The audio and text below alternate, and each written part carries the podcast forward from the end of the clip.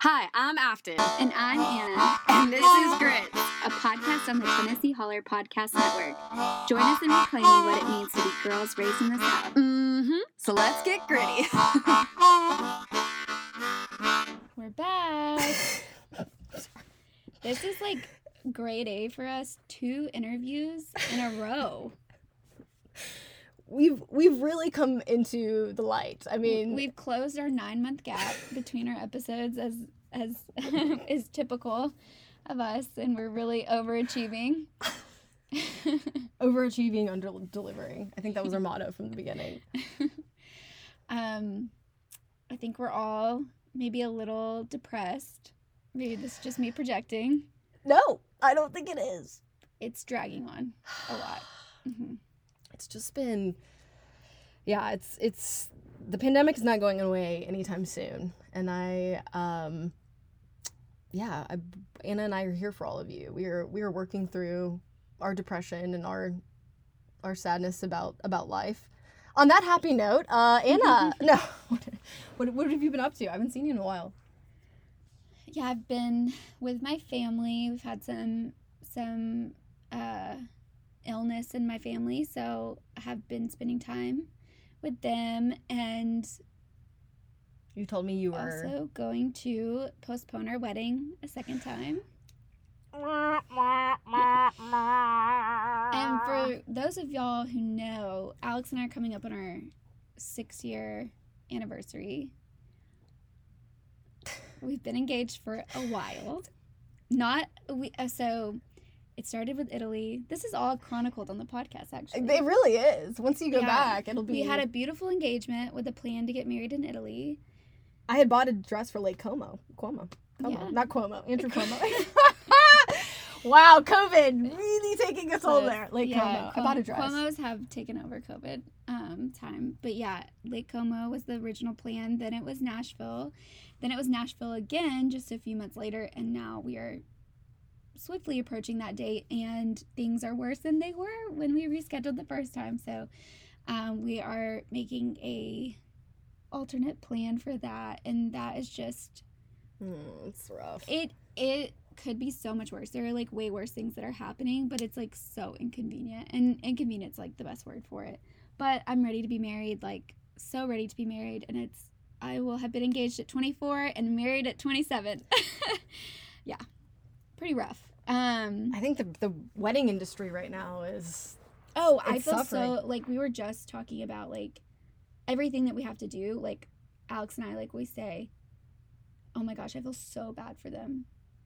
Like I feel just extending so a lot of bad for empathy for. Yeah, like I feel nothing but bad for all the vendors that we're working with. They're small business owners. Ugh. Like I'm so worried about businesses that are gonna close like before weddings pick back up. And like, but I just can't. We're caught between like wanting to make it happen Yeah. and wanting to be married, and also, um, not wanting anyone to get very sick from our wedding, um, or to get the people that they love sick. And standing up there in a pretty dress is not worth it. Um, we may find another way to like, you know, take that leap together before we have a big wedding. But that's one thing we've we've wanted to do is to bring a bunch of people together and have like a raging party with a band and and Well, the like, wedding is gonna have yeah. to be. I mean, no preference. Obviously, I know you're. You will make this decision based on what I Mm-hmm. have to say.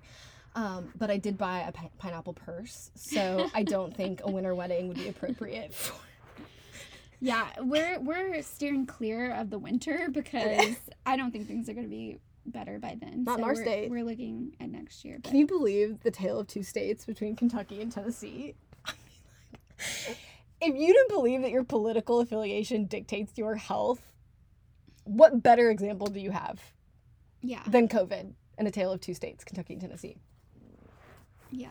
It, so that that is basically all that I'm dealing with: family, wedding postponement, trying to stay sane, and not eat myself to death. What have you been doing for self care?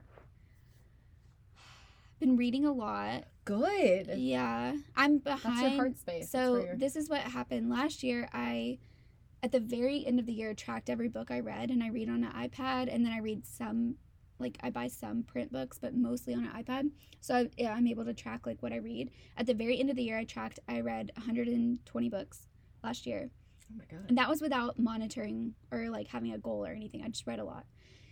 So this year, I was like, oh my gosh, I'm gonna blow it out. I'm gonna read 150 books, and I was like totally paralyzed like for months because I set a goal. Um, but I'm Just the, the act of setting a goal prevented you from reaching it. Yeah, because I did it naturally last year, and then this year I was like, Anna. nope, not Anna. reading. I don't know what happened to me, but I've I've um, picked it back up in the last few weeks, and I think I've read thirty books, maybe So you're thirty-five. reading. You could be binging other things. So this is. Yeah, I mean I have been watching. Oh, Oh no. recommendation: Oh. The Last Dance. 50 Day Fiance. Oh. Michael, Mike, MJ? Yeah. It's good? Okay, like I want to name my kid like Michael Jordan Walton, like right now. I loved it so much. I cried so much. I could not look away. Like usually I'm like playing on my phone or like doing something or like cleaning while I'm watching TV. I'm gonna come over. I'm gonna come over in two weeks, and Anna's gonna be wearing a 23 Bulls jersey, and the and I just I'm not gonna say anything. and I'm big into like criticism, like TV criticism.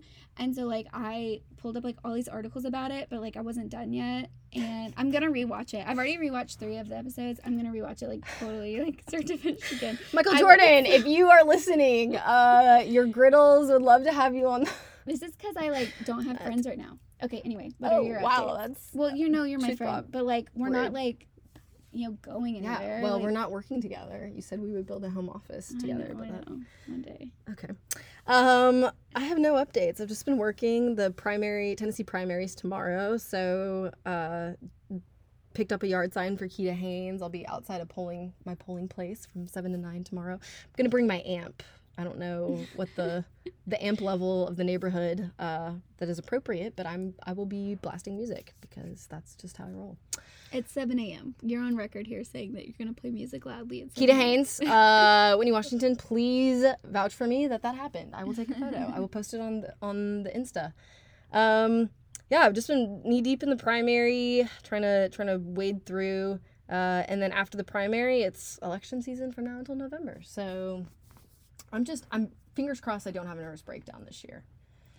I really hope you make it through. Man, I just I really don't want to pass out in Neyland Stadium for a second time and be uh, patro- uh, carried out on a stretcher in front of the entire Tennessee volunteer football team. So,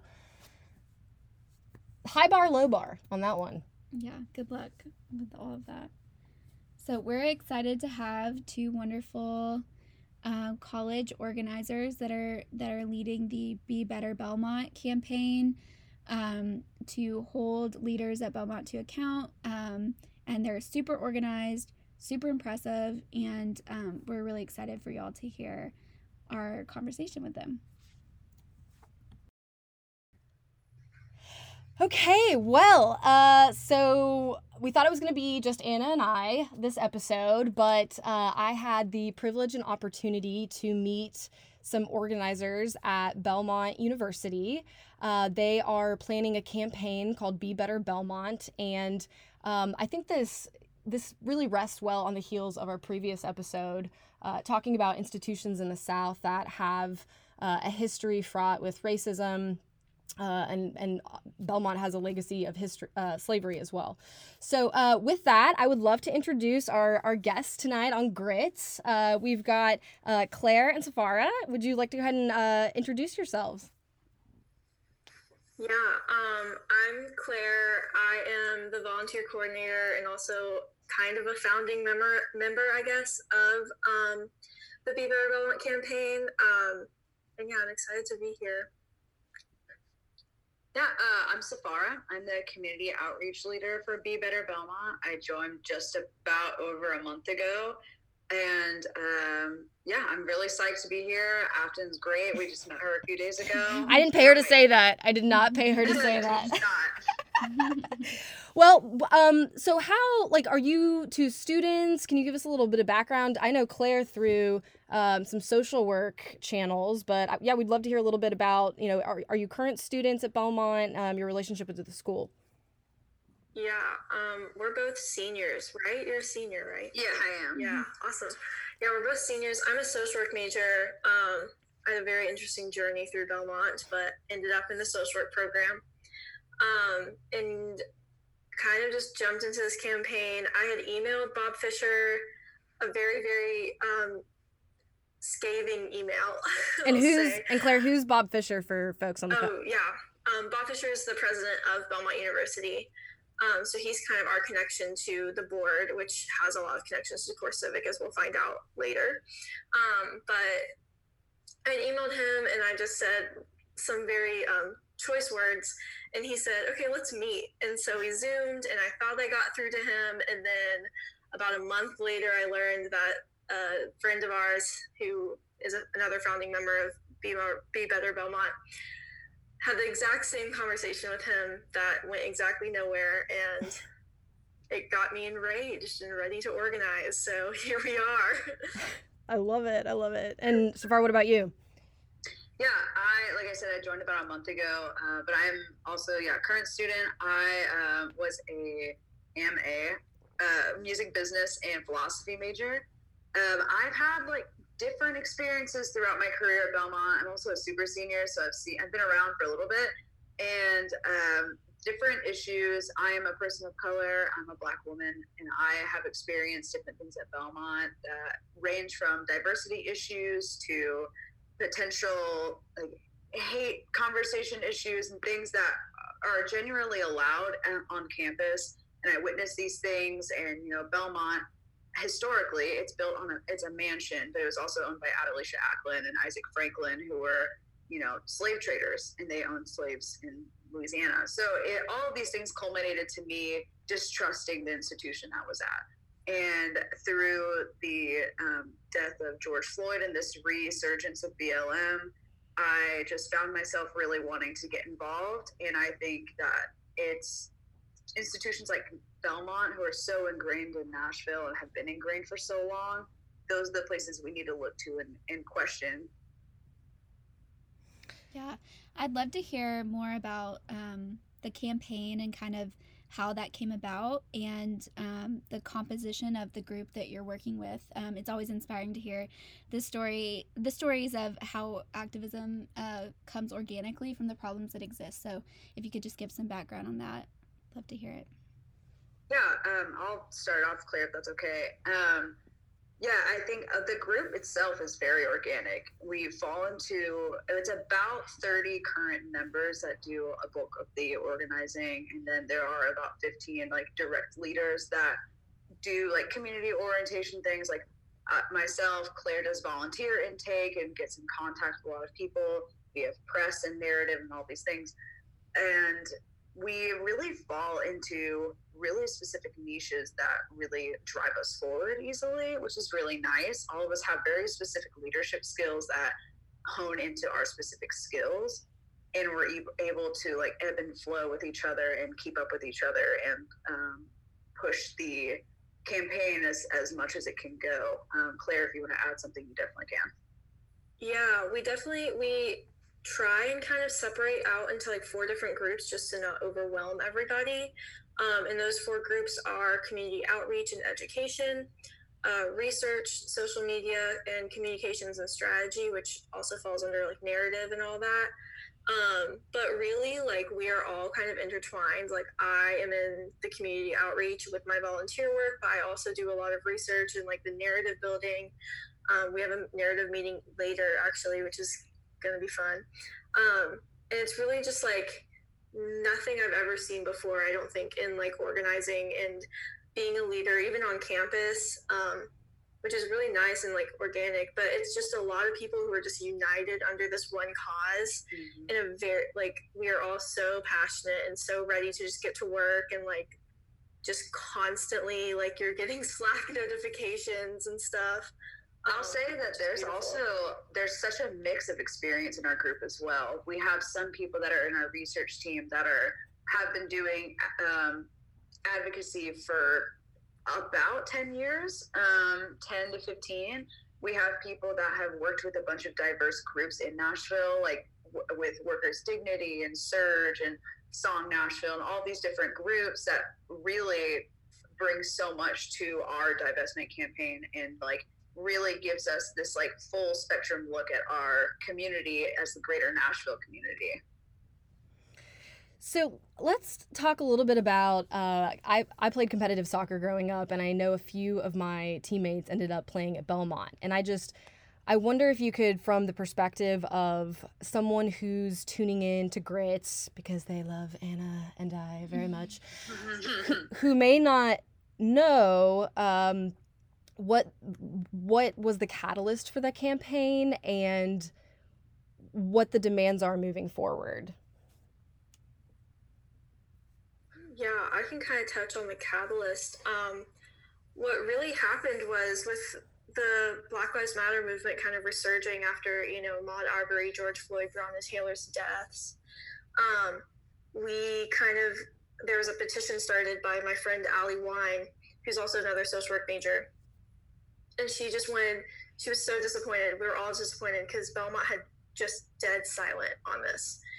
Um, and we'd all been sent home already um, back in March. And then, you know, the pandemic happens and this happens, and you just want some kind of leadership from the leaders of your university. And we just didn't get that. Mm. And um, his first response to us on June 1st, like, did not even say that he named enemies of Belmont. And he said, um, and I quote, at Belmont, some of our previously declared enemies are ignorance, poverty, bigotry, hate, prejudice, and violence. Racism, Black Lives Matter, not even uttered in this email Wow. uh, in any like form at all. in any And- capacity. yeah, and people were mad, rightfully so. Um, and then a lot of people emailed him again. That's when I emailed him, and we got this canned response back. Again, nothing about Black Lives Matter, nothing about racism, and even just like very belittling and patronizing words. He said, Though the words and expression are different from what you would have written, if you look again and give me the slightest benefit of the doubt, I think you'll see that we are on the same side.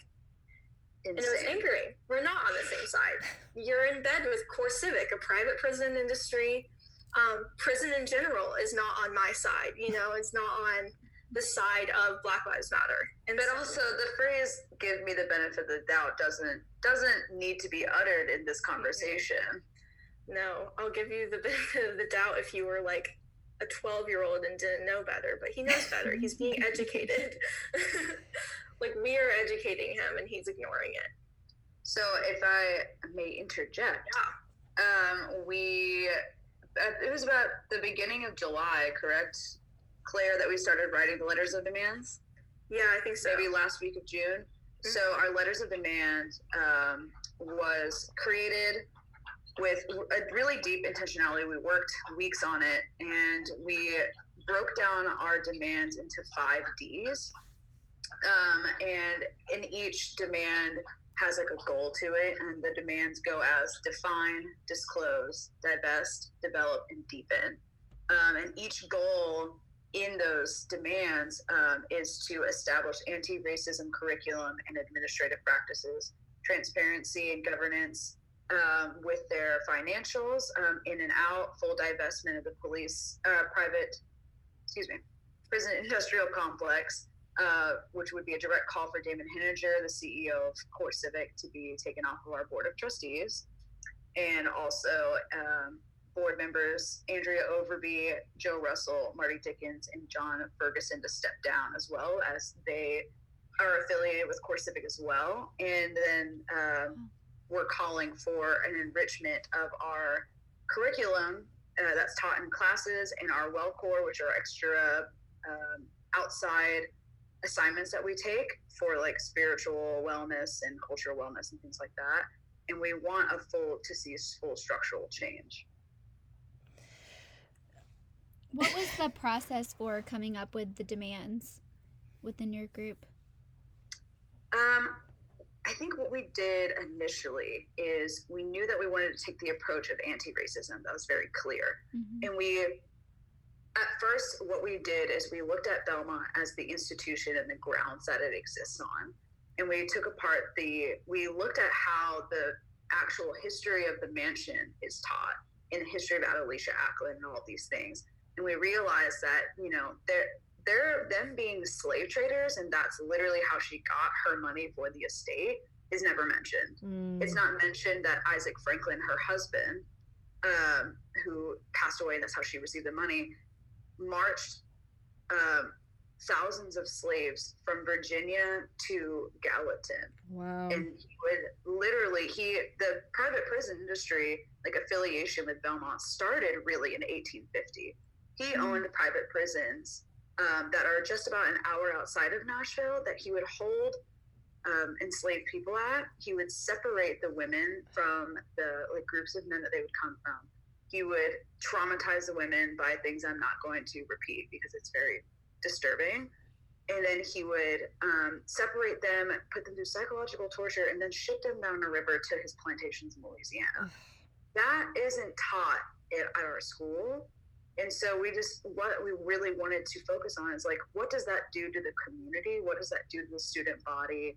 How is that um, shown in the financials? And so we really just broke it down to the finest core that we could and did it, but also offering help. So we didn't say these are my our demands, so fix it and like figure it out. Mhm. It's Mhm. here are our demands, and we are here as a coalition of community members, alumni, and current students who are willing to work with you to do it and achieve these things because we care about Belmont. We see these, uh, we see the potential of Belmont, so we feel obligated to criticize it and like push it to where it could be, essentially. I love that. I love that it comes, you know, from a space of wanting to create a dialogue and wanting to work with them, and it's so disappointing. Um, Unlike your friend Afton, reaction. who's scorched earth policy. Like I'm just like pillage and burn. I mean, if we could listen, I'm for, very into the whole Malcolm X. If it's got to burn, it's got to burn thing. But Mhm. we like to take the approach of hand holding first, and then you know, got to do what you got to do. Well, and if you could, Yeah. uh, I- I think for our listeners, Anna and I really haven't, uh, we, we haven't recorded an episode on the private prison industry and its history in Tennessee, but I think especially for white women and I think privileged white women, police have always been a part of, you know, I think it's difficult for our demographic to think, especially older white women, what a world looks like without police and the reason private prisons exist. And I just wonder if you could talk a little bit about the intersection between abolition and, and reparations um, and maybe unpack that a little bit for our audience.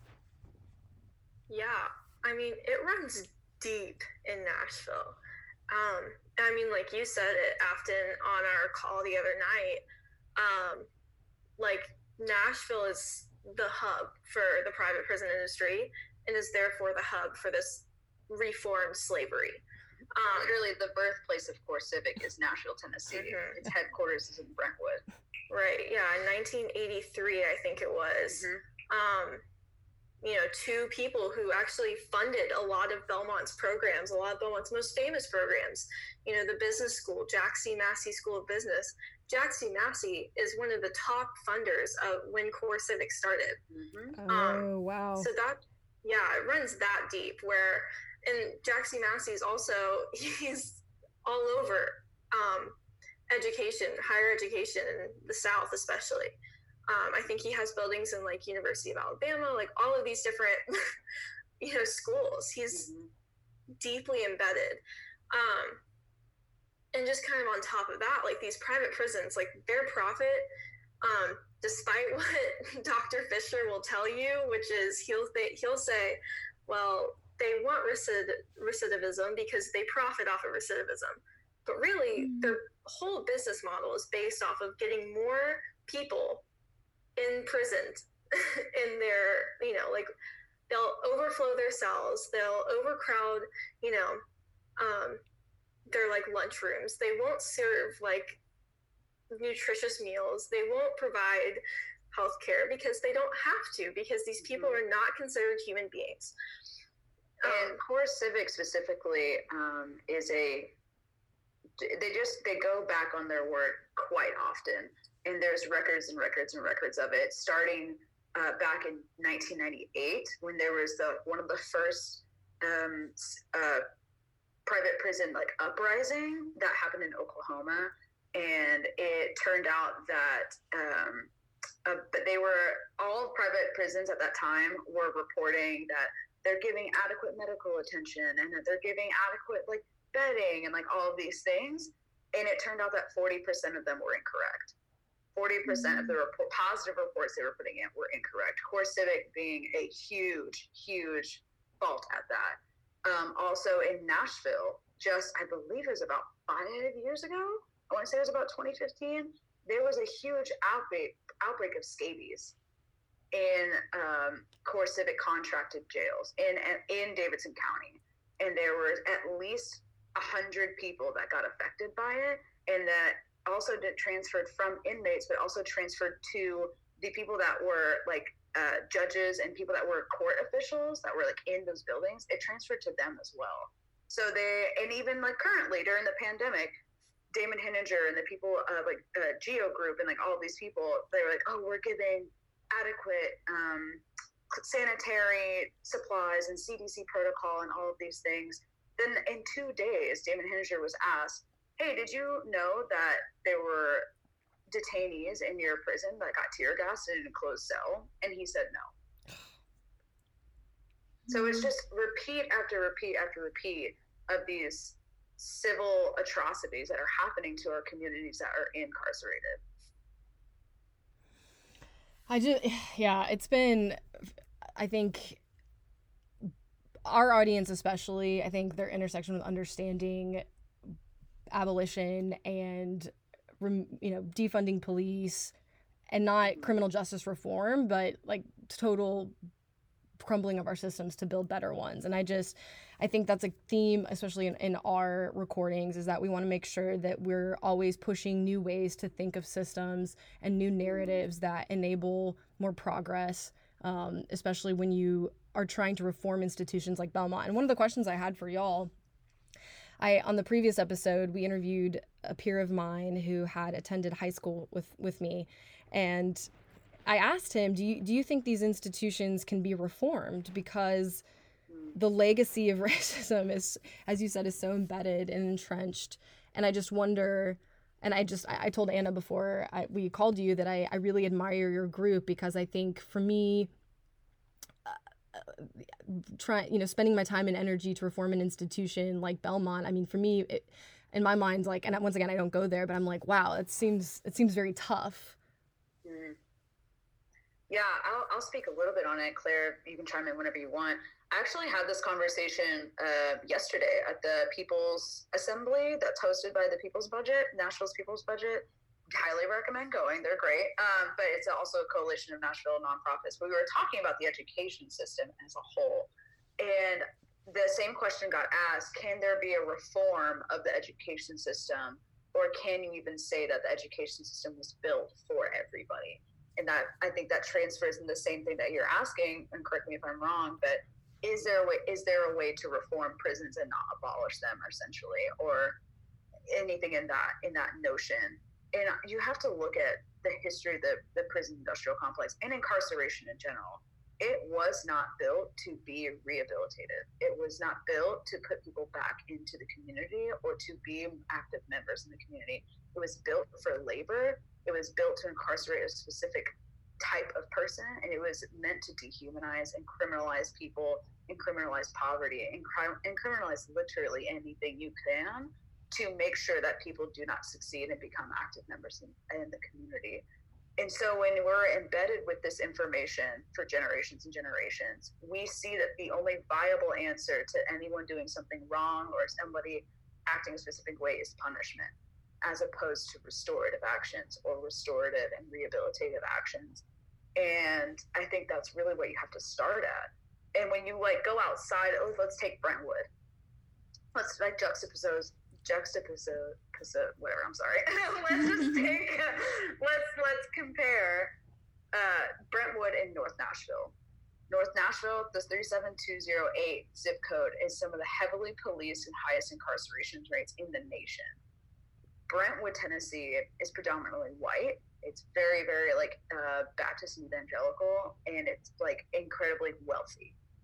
And there is hardly police action that's there besides like highway patrol. Anyone who's gone to Brentwood knows you're going to get a ticket on Franklin Pike. Like you just know if you're gonna if you're speeding, you're probably going to get a ticket.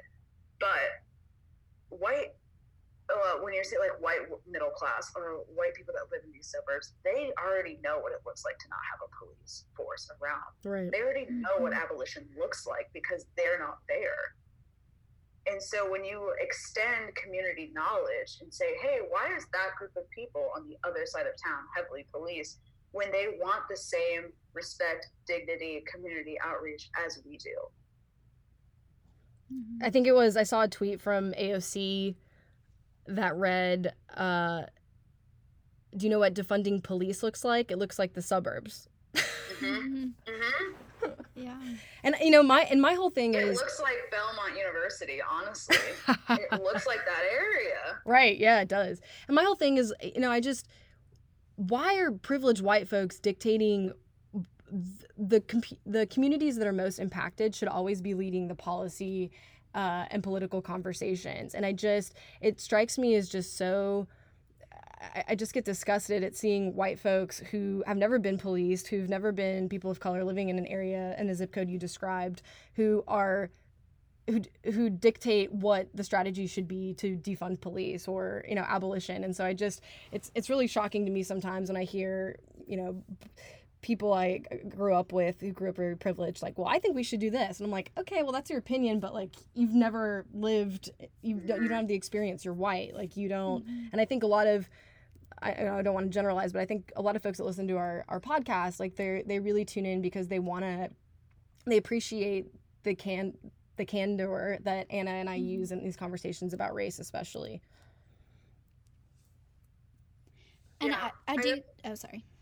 No, go ahead, Anna. I was just gonna say, um, I do think it's important though, like kind of the, what you were just saying is more about like the individual experience of you know driving down a certain road or being in a certain place, and it's only one little snippet um, and one data point, but um, I think it's important to think about where the institutions came from, and then within those institutions, the goals that they're going for. So, you're right, like our justice, our criminal justice system is completely punitive and little of anything else.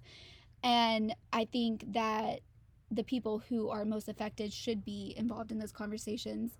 And we should be reassessing not only the institutions, like I, I think when we say when we say things like defund the police or um, dismantle prisons um, or prison abolition, it's really like trying to dismantle the organization or the institution or the organization to reorient it towards other goals Right. Yeah. and so great- uh, yeah i think that's like the the focus on the goals um like what what are the results that we want of this and making sure that we're centering like that we're combating dehumanization um yeah. and that's honestly that's part of um, our campaign we do a lot of education because i feel like a lot of people now are starting to get involved and they don't they never have or they don't have everyone's starting at different points mhm. and so what we try to do is we try to define these specific things and that we're like hey if belmont's not going to define its history and it's not going to define like what anti-racism actually is and like even say the word racism because that still hasn't been done yet like literally and Mhm. you know it's all right let's assess that um, we only have a 4% diversity rate. So let's go ahead and put in the fact that 96% of the student body is white. And let's go ahead and factor in that a lot of them come from white privileged families. So like their starting basis is like all over the place. So yeah i think education is huge and then centering those voices of people who have been affected as well and somebody uh, we had a zoom call with a, a local organizer. His name is tristan. He works with workers dignity and a lot of other people and had a hand in vanderbilt um, becoming uh, more divested from uh, their private prison as well. And um, he was saying that the people that you speak to in the community they have the expertise. Like the people that are affected by um, incarceral systems they are the experts and you we as a community when we enter these advocacy areas and we or uh, step into these organizing positions we have to listen to them we have to uplift them and make them a focal point of like experience and knowledge and hold them not as just like a token, but also like be there. Yeah. Yeah, and I think we're seeing that in like like Cori Bush in Missouri just won her primary, like, Mm-hmm. and like she's just a member of the community who believes in the community, right? Like she, um, and I think we're just seeing this like surge, I guess, of people who want to see change and want to see how that could happen, and I think that we can kind of like own the narrative and say, well, you need to listen to this group of people Mm-hmm. um, the people that you know Cori Bush represents and all these other you know like AOC represented and like or represents um, and like you know what's what's his name Justin Jones I think Mm-hmm. Yeah, Mhm. at the plaza. yeah like Justin Jones like has like a voice and he's a he listens to people um, and I think that like we just need to start turning away and I think we are starting to turn away you know obviously again Cori Bush just won that primary in Missouri and like we're kind of starting to like turn that knob away from this like establishment people who are so separated so when we have people like Keeda Haynes running, hmm who, you know, also is the, a harsh victim of the carceral system Right. because she was uh, judged guilty when she was innocent, all these things, Mhm. but also came back, turned the narrative around, and said, "Hey, I'm still worth giving, getting a Mm. law degree, and I can be. I'm still a community member, and I represent people who have been." Their voices have been taken away for years and years and years, and I know that I can make structural change to Nashville for the greater good of these marginalized people and that's like really incredible to see, especially in the political climate of Nashville. Yeah. Mhm. Yeah. One one final question I have for y'all, and and we, Anna. So just some background. I've had I've always worked remotely, so you know, and I, I have a job, and and so the impact of COVID, uh, really, besides emotionally, hasn't hasn't really materially affected me. Um, but Anna had to reschedule her wedding. You two are college students in a pandemic. Um, and for those of you who don't know, the last presidential debate will be at Belmont this fall. And so I just wonder, as college students in this moment in time, and I, I imagine a century from now when we're living in space, that someone may they they turn on the old grits and they're like, wow, these ancient ladies, Afton and Anna, they they, they captured conversations. But like, I really, as as storytellers and as women who are seeking progressive change in this moment in a pandemic, uh, in in the biggest election of your lifetime, like, what does this campaign mean to you? Um, and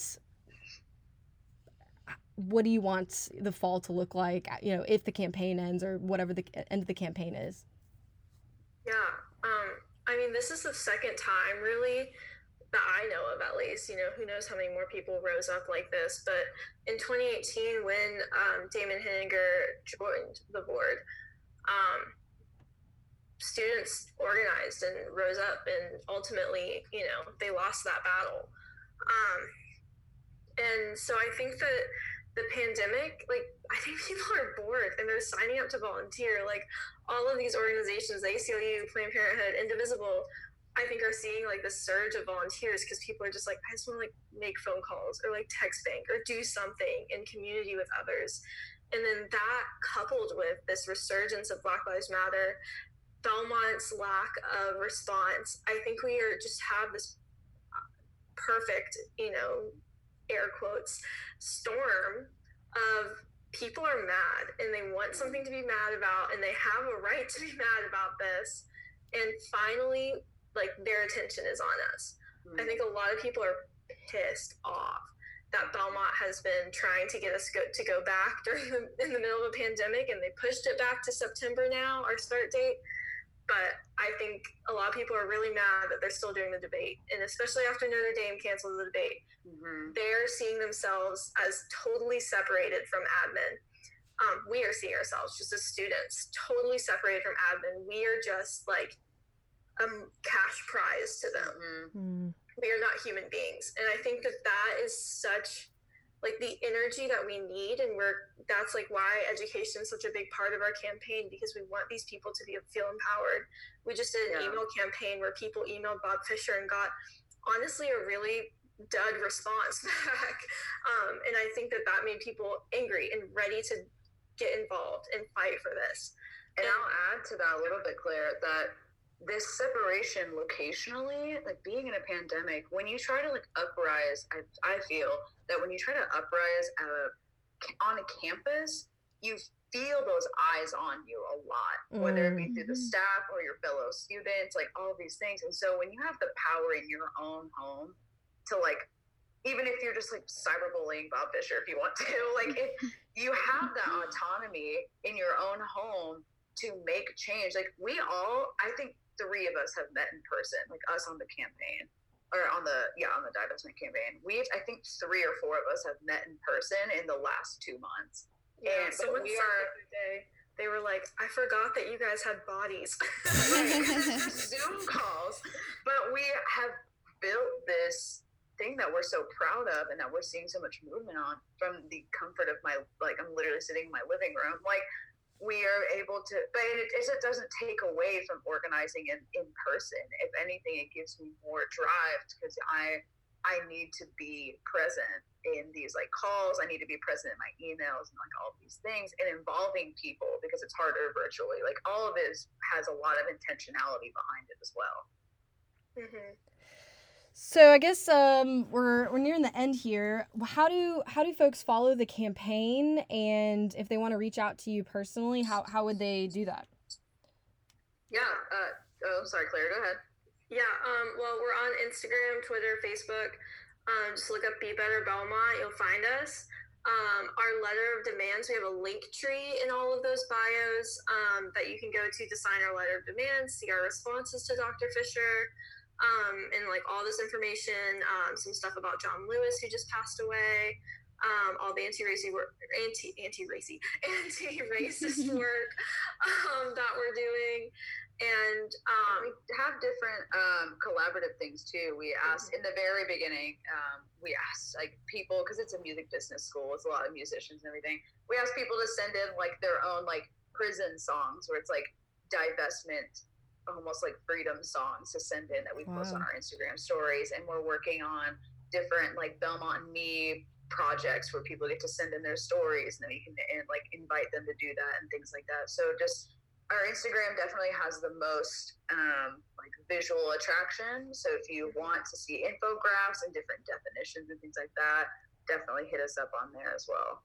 Yeah, absolutely. And if you sign the letter of demands and say I want, and there's a little checkbox you can check um, that says I want to be involved with Be Better Belmont. If you check that, you'll receive an email from me. Oh, ew. Finally. Ew.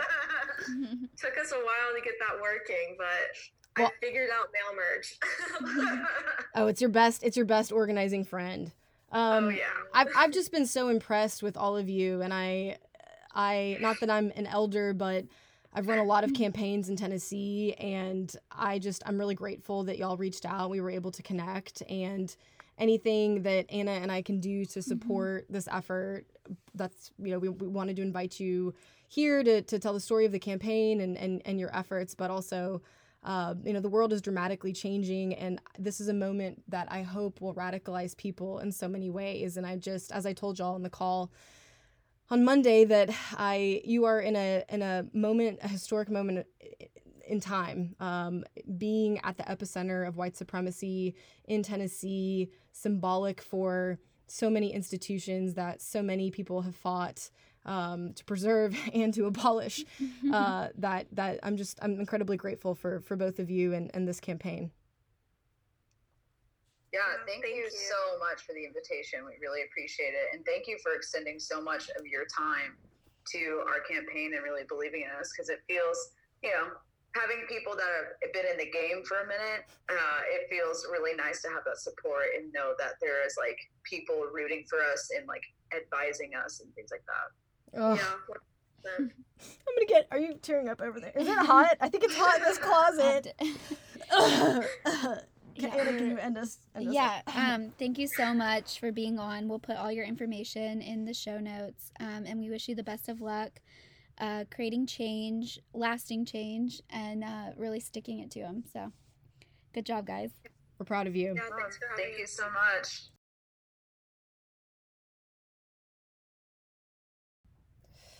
Well, did you learn anything new from them?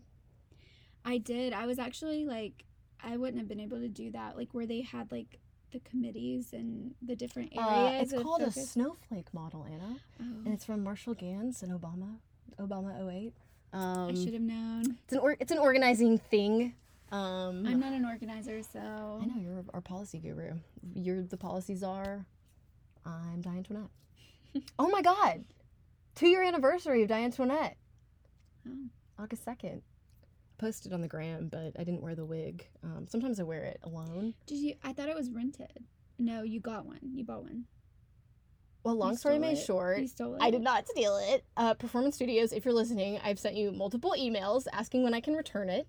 Um, they were they never got back to me, and then Oh. the pandemic happened, so I'm just waiting on to it. Okay, sorry, I didn't mean to put you. Yeah, wow, okay. I'm gonna get a cease and desist letter from I- Performance Studios. Um, we are demanding the Marie Antoinette wig. No, I will bring it back. Like it's it's happening. It's just I've they've been dealing with a lot. I've been dealing with a lot. So. Great. All What are you- what are you grateful for? what am I grateful for? I'm grateful for Keeda Haynes.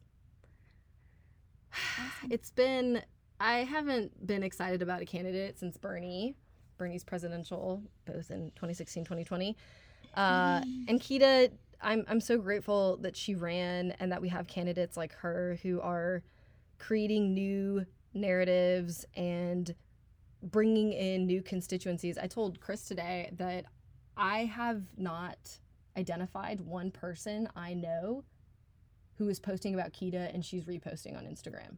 And there's probably 200, you know, you click through the stories and I, I Mhm. don't know any of the people. So she's Mhm. clearly reached a constituency that is energized and excited to to be part of her campaign and to uplift her as a candidate. So, and even if she loses, uh, I I hope she'll run in 2022. And I think on the heels of of Cori Bush's win, who who Claire uh, intimated about the the she was a black woman, a, a organizer in Missouri, took on an incumbent, a familial dynasty like Cooper.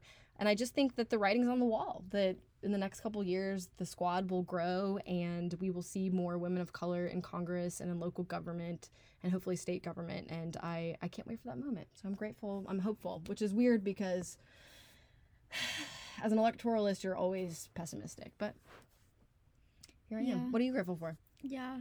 Um. I don't know. I have to think about it. Michael Jordan. I thought about it. Oh, I am grateful for Michael Jordan, but no, I that's just escapism. Um Okay. I am grateful for mm, it's hard to explain, but okay.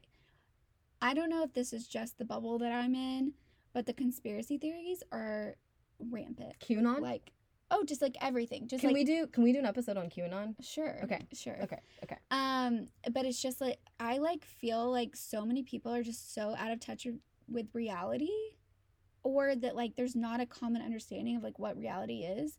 And getting to the grateful part. I have had some really good conversations in the last week with like family members and friends that like get me out of that bubble of like Mm. being like, oh my gosh, am I the only like normal one or like only like one that's not bamboozled by this like headline on you know that they see on Facebook. And I was just like talking to, you know, family members and stuff and I'm like, "Oh yeah, like we're all still normal. Like the world is weird right now and like we are living through like a very important historical moment in like three or four different ways. Yeah. And that's why people like believe these weird things. And it's not actually that unusual in like history. And so it's like getting the context on that. Sure, I can understand that like in my own mind, but actually living like day to day life like normally with like normal people. I feel like I'm being I'm I'm being too like harsh on people, but like why is everyone believing like conspiracy because the re- right because now? the wor- because our empire is crumbling. Our empire is in decline. They can't handle it. And if you are privileged and you are uh, I mean, COVID's hitting bars and things, but like Mhm. you're you're not you're not online trying to file for unemployment. Your reality is very different than the realities, the lived realities of folks who are who are on the front lines of COVID nineteen. So I just I, I hear you, and the conspiratorial thinking is just there's so much to unpack there, and I can't wait. Like that's a whole other episode because I've got you know the QAnon piece and just Tom Hanks is a Mm-hmm. pedophile and he's harvesting child organs and And and, I've- Trump I've rules the heard- world and there's gonna be a reckoning. It's like oh my god. Yeah, every public space I've gone in the last like three months, someone has randomly brought up like Ellen DeGeneres is like on house arrest, and like normal people that like I normally interact with, like my hairdresser and like stuff like that, and I'm like, I think they're doing it because like everything is so weird right now that it's just the like only a way- it's- conversation. it's the only way people can make sense of it. It's the only way people can make sense of it if they truly believe it. If they're just if they're just talking like, oh, Ellen DeGeneres is. I I think it's more like pop culture, like oh, this is like funny or like. Yeah, I but then people know, go down the know. slope. Like I had to stage a Yeah. QAnon intervention this week. I can't wait to hear. It. Show. Uh, yeah. Okay. So we're gonna have a whole episode. yeah, we'll yeah. invite Chris because he is an expert on QAnon. I don't know why I don't. Okay, yeah, no, that would be good. And just how Um, folks can walk because I guarantee, especially as we head into holiday season, our audience will need the tools to deal with relatives and friends that are sliding down the conspiratorial hole. Back. I mean. Yeah, no, agree? that's Okay. that's like like as and I and I've realized I've been withdrawing and like the depression stuff that I talked about at the beginning, and so I have smaller and smaller amounts Capacity of to deal with it, social right. yeah capacity to deal with it and and social interactions to where like there are only these weird things and I'm like why is everyone doing this And you're like, wait, Tom Hanks and Ellen DeGeneres live on a farm and they're harvesting child organs in Mexico? Did I get that right? yeah yeah it's wild but i am grateful for normal conversations, not surface levels not like not like we're making this dish or whatever but like actually talking about like substantive things going on in the world that are based in reality. Like and and we have a presidential election like pretty soon and it's just like let's let's stay grounded guys. Like let's get back in touch with like the truth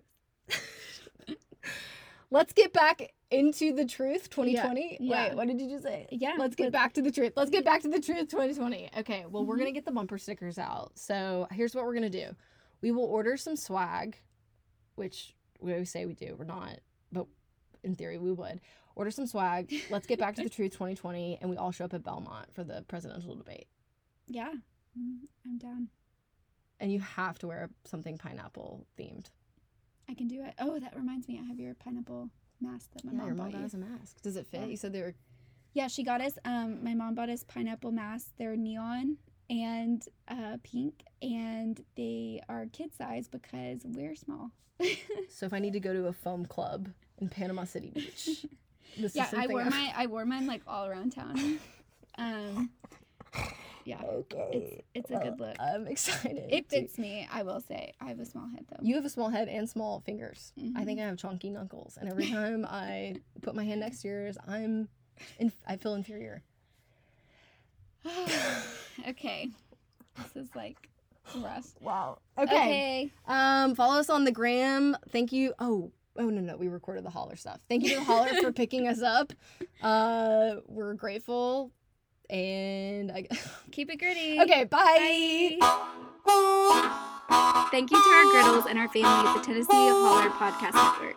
Be sure to check out the other podcasters in the network who are doing the Lord's work in the state of Tennessee. Find the good stuff at www.tnholler.com and be sure to subscribe and support the Holler while you're there. Follow the Holler to keep up with what's going on here in the state at the TN Holler on Twitter, Facebook, and Instagram, and follow Grits at Grits Podcast. Keep it gritty. Bye.